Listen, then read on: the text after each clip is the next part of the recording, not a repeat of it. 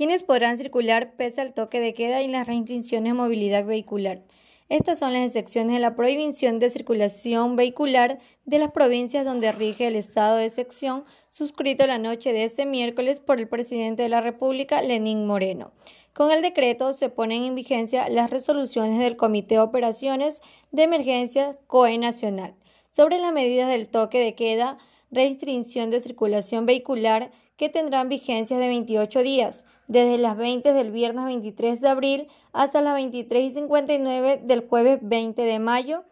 para reducir los casos de la pandemia del COVID-19. Las medidas entran en vigencia desde la noche de este viernes en las provincias de Azuay, Imbabura, Loja, Manabí, Santo Domingo de los Táchiras, Guayas, Pichincha, Los Ríos, Esmeralda, Santa Elena, Tunguragua, Carchi, Cotopaxi, Zamora Chinchipe, El Oro y Sucumbíos.